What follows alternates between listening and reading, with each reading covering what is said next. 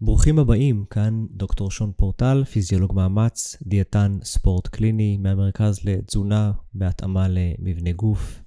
ואני רוצה ממש לדבר איתכם על uh, משהו שאני מתעסק בו גם ברמה האישית בזמן האחרון, וקוראים עליו לא מעט, uh, והוא בעצם תת אה, אה, נישה של אה, צומות לסירוגין. זו הדיאטה דמוית הצום, שזה בעצם שיטה שהרבה אנשים אה, מאמצים אותה גם לתחום הירידה במשקל, כי היא, איך לומר, קלה יותר מצומות אחרים, אבל גם ובעיקר בגלל היתרונות הפיזיולוגיים שלה בכל מה שקשור אה, להאטה של תהליכי הזדקנות ולהתחדשות תאית. ואני...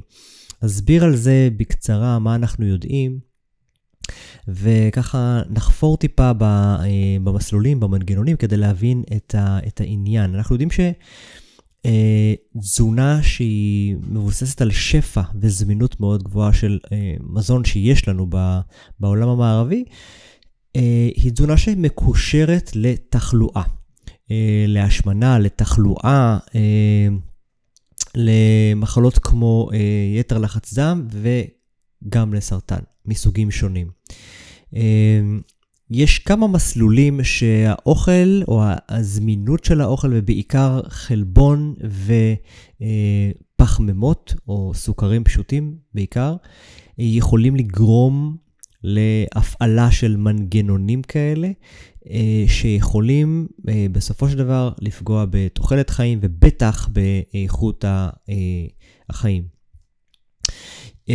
אם אנחנו רוצים להבין על מה המנגנונים האלה מתבססים, אז אנחנו טיפה נבין מי, מי השחקנים, איך זה, איך זה משפיע, מה הקשר בין מזונות מסוימים השפעה הורמונלית כזו או אחרת, שיכולה בסופו של דבר להוציא אותנו מאיזון ולגרום לאותן מחלות. אז קודם כל צריך להבין שהשפע של הקלוריות האלה ממקור של חלבון או של פחמימות בגילים צעירים, לא נחשבת למסוכנת באותה מידה כמו שהיא אה, יכולה להיות אה, בגיל מבוגר יותר, אחרי שסיימנו את תהליך הצמיחה והגדילה ואנחנו נמצאים במצב של שימור מבחינת הגוף שלנו. שאז השפע יכול להיות הרבה יותר מסוכן כי הוא מפעיל תהליכי גדילה שאנחנו כבר לא זקוקים להם.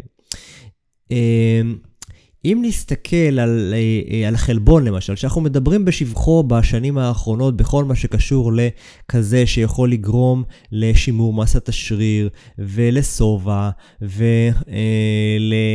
אה, של פירוק שריר ובטח על החשיבות שלו כשאנחנו עולים בגילאים של אחרי גיל 50 ו-60, שאז יש צניחה ברקמת שריר שמתחילה אגב הרבה יותר מוקדם כבר מגיל 30. 30 בגברים או מגיל 40-50 בנשים, אנחנו מאבדים קרוב לאחוז אחד של מסת שריר בכל שנה, ואחר כך זה אה, מוכפל ואפילו יותר.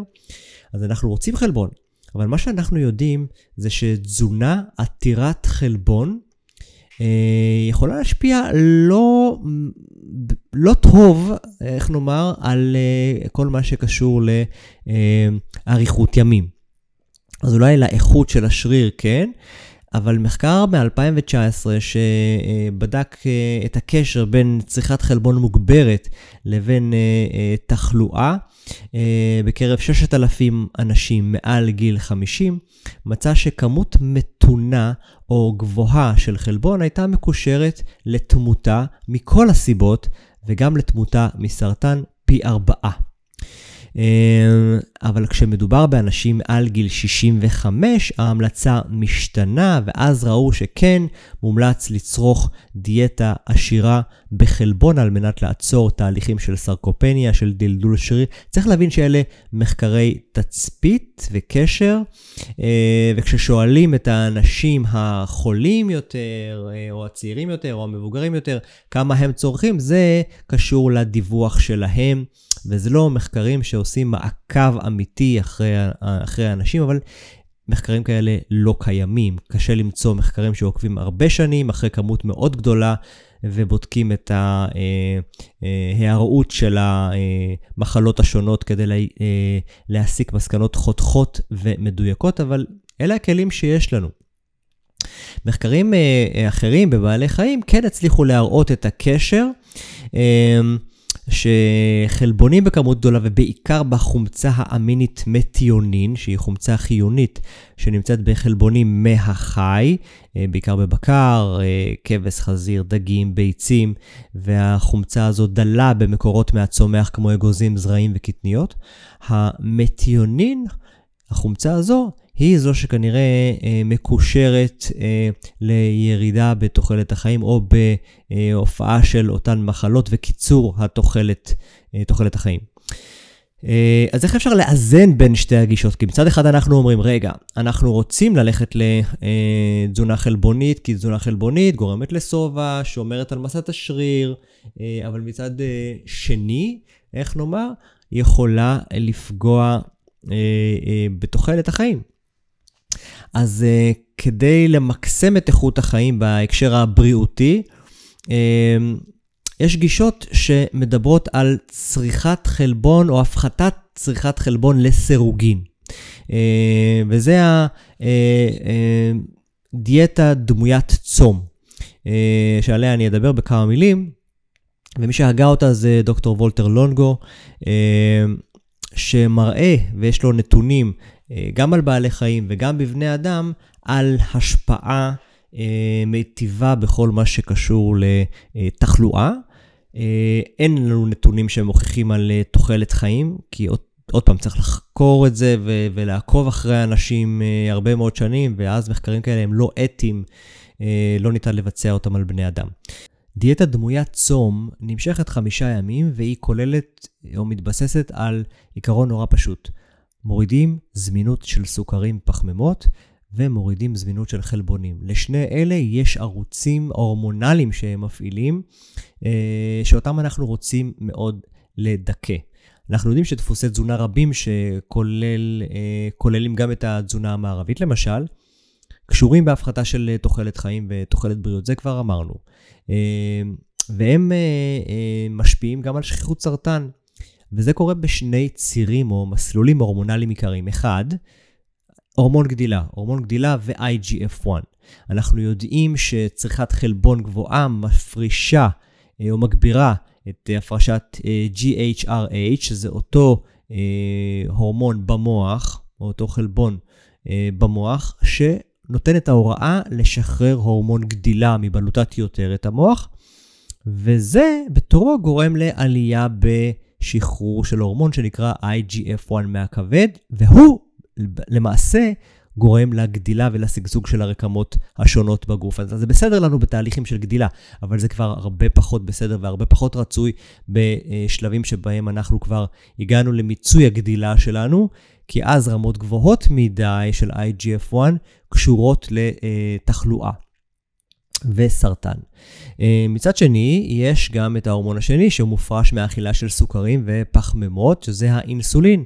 והאינסולין אה, ברמות גבוהות, גם הוא נקשר למחלות שונות, הוא יכול לגרום להיפר-אינסולינמיה. אה, זה מצב שאנחנו רואים בעיקר במצב של השמנה, כשהגוף מתחיל לפתח עמידות לאינסולין, ואז הגוף מעלה את הפרשת האינסולין, זה נקרא היפר-אינסולינמיה. אה, ורמות גבוהות של אינסולין אה, מקדמות אה, תחלואה שקשורה לכלי דם וגם לתהליכים סרטניים, משום שהוא גורם גם להפרשה מוגברת של אנדרוגנים, הורמוני מין גבריים, וגם לאסטרוגנים. ולכן יש פה חוסר איזון שכשלעצמו יכול לגרום גם לתהליכים סרטניים. השווה בין uh, ה-FMD, Fasting Mimicking Diet, דיאטה דמוית צום, לעומת הגבלה קלורית, פשוט לאכול פחות או uh, צומות למיניהם, על ירידה במשקל, הרכב הגוף והורמונים שמווסתים את הרעב והשובע. הוא בדק את זה בקרב נשים עם השמנת יתר. ובמחקר הזה נתנו שני סוגים של דיאטות, נשים בריאות אבל עם השמנת יתר למשך חודשיים. fasting mimicking diet, חמישה ימים, תזונה דלה באנרגיה, אוכלים שם פחות מ-1,000 קלוריות, האמת 1,100 קלוריות ביום הראשון, ואז יורדים ל-800, בין 700 ל-800 קלוריות לעוד 4 ימים, שהתזונה הזו מבוססת בעיקר על אה, ירקות ושומנים טובים, אה, כמו שמן זית, אבוקדו אה, וכולי. זה נקרא שומן חד בלתי רווי, אותו שומן שקשור לבריאות. אה, ובקבוצה השנייה פשוט הייתה, הייתה עם גירעון קלורי יומי, אה, ממוצע של כ-500 קלוריות. מה ראו? תוצאות. הירידה במשקל הייתה זהה בשתי הקבוצות. שתי הקבוצות ירדו כ-2.5 קילוגרם במשך חודשיים. אבל הירידה בבייסיק או הבאזל מטאבוליק רייט, קצב חילוף החומרים הבסיסי, אה, נראה שהייתה ירידה בקבוצה של ה-calorie restriction, אלה שהגבילו את הקלוריות שלהם, וגם אה, אלה שעשו את ה-fasting mimicking diet, הפחיתו את העמידות לאינסולין, אותו מצב שדיברתי עליו קודם, שקורה במצבים של השמנה. העמידות לאינסולין גורמת להיפר-אינסולינמיה, לעלייה ברמת האינסולין, וזו גורמת לתחלואה נוספת. אה, ועוד ראו שינוי בהרכב הגוף, מבחינת אחוז שומן ומסת השריר. את זה ראו רק בקבוצה שעשתה Fasting Mimicking Diet. אלה שעשו את ה-Calorie Restriction לא הראו את אותו דבר. וגם חלה עלייה משמעותית בהורמון הרעב, גרלין ו-NPY, שזה הורמון רעב שקשור למוח. וזה היה בקבוצה של ה calorie restriction, אלה שהגבילו את עצמם קלורית בדיאטה הרגילה, הם הראו את העלייה ברעב, בעוד שאלה שעשו רק fasting mimicking diet, שאכלו בזמן הצום שלהם, לא הראו את האפקט הלא נעים הזה. אז המסקנה הייתה שדיאטת דיאטה מחקה צום הייתה יעילה יותר בהפחתת עמידות לאינסולין ובוויסות ההורמונים שמווסתים את התיאבון, וגם בשימור מסת השריר וקצב חילוף החומרים. פוטנציאלים של fasting mimicking diet 1. מסייעת לירידה במשקל ולהפחתת שומן בטני. 2. עשויה לשפר מדדי שומנים וסוכר בדם. 3. אה, עשויה לעזור להיכנס לקטוזיס, מצב שבו הקיטונים גבוהים יותר, אה, כמו שעושים בדיאטה קטוגנית, ואנחנו יודעים שיש לזה אפקט אנטי-דלקתי, מעכב רעב, שומר על השרירים וכולי. אה, לכן גם הממצאים של המחקר הראו את זה. היא עשויה להפחית דלקת ולעזור בטיפול במצבים אוטואימוניים. מחלות אוטואימוניות שונות מושפעות אה, לטובה כתוצאה מתגובה אנטי-דלקתית של הגוף.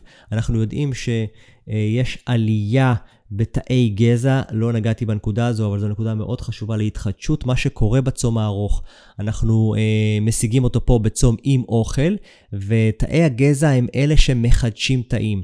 אחרי צום ארוך, אנחנו נכנסים לתהליך של אוטופגיה, אוטופגיה, התחדשות תאית, זה תהליך של בולענות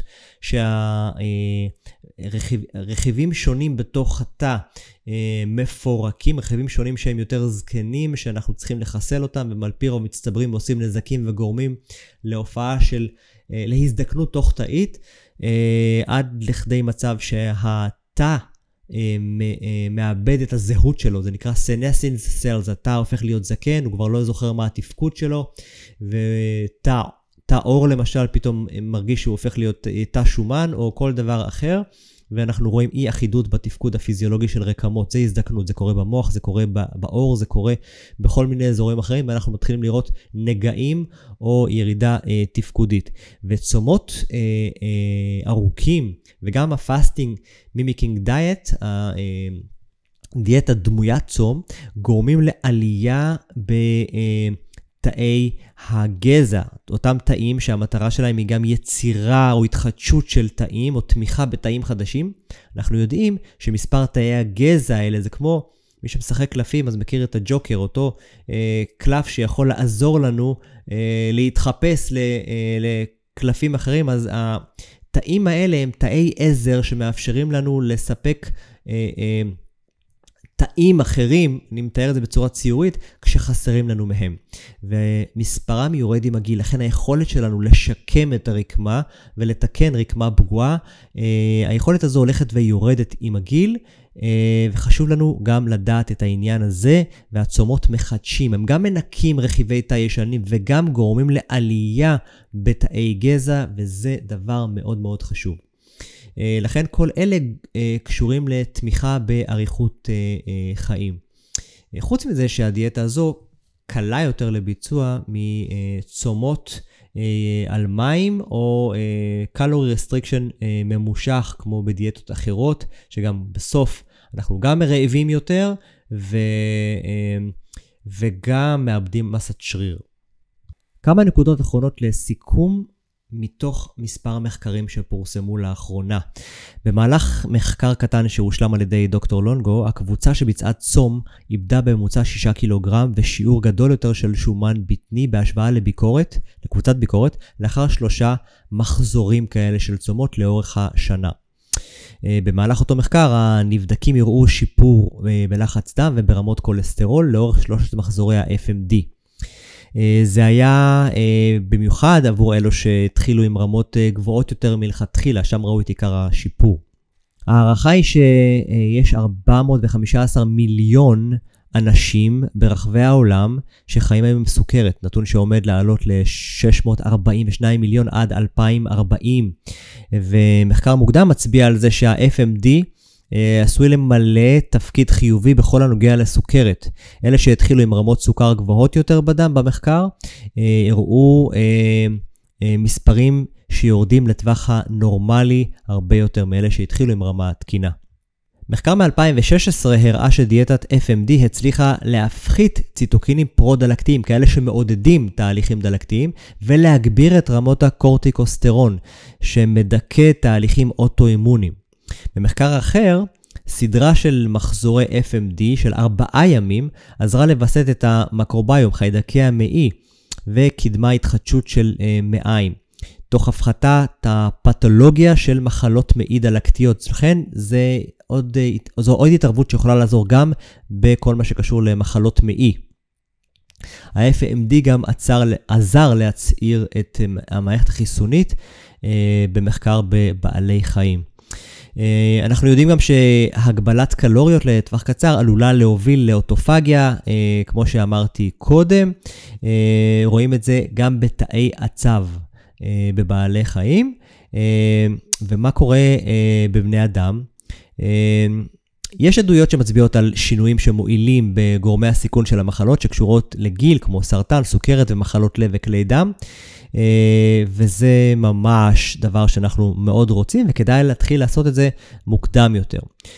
פרוטוקול צום לסירוגין, כמו ה-FMD, יכול להיות כניסה נחמדה גם לתזונה קטוגנית. למי שרוצה לעבור לקטוגני, אז זה יכול להיות אה, כניסה הדרגתית לשם, משום שהקטונים עולים בימים האלה.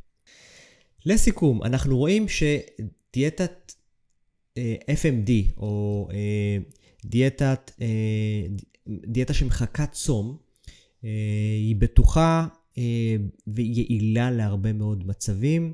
והיא גם קלה יותר לביצוע בהשוואה לצומות אחרים על מנת לקבל את כל האפקטים הבריאותיים הפיזיולוגיים המדהימים שיש בה, אה, אבל צריך לדעת אה, ליישם אותה אה, בצורה בטוחה, הדרגתית וממש ממש רצוי עם איש מקצוע שמלווה, ולא לעשות copy-paste, כי יכולות להיות תופעות לוואי.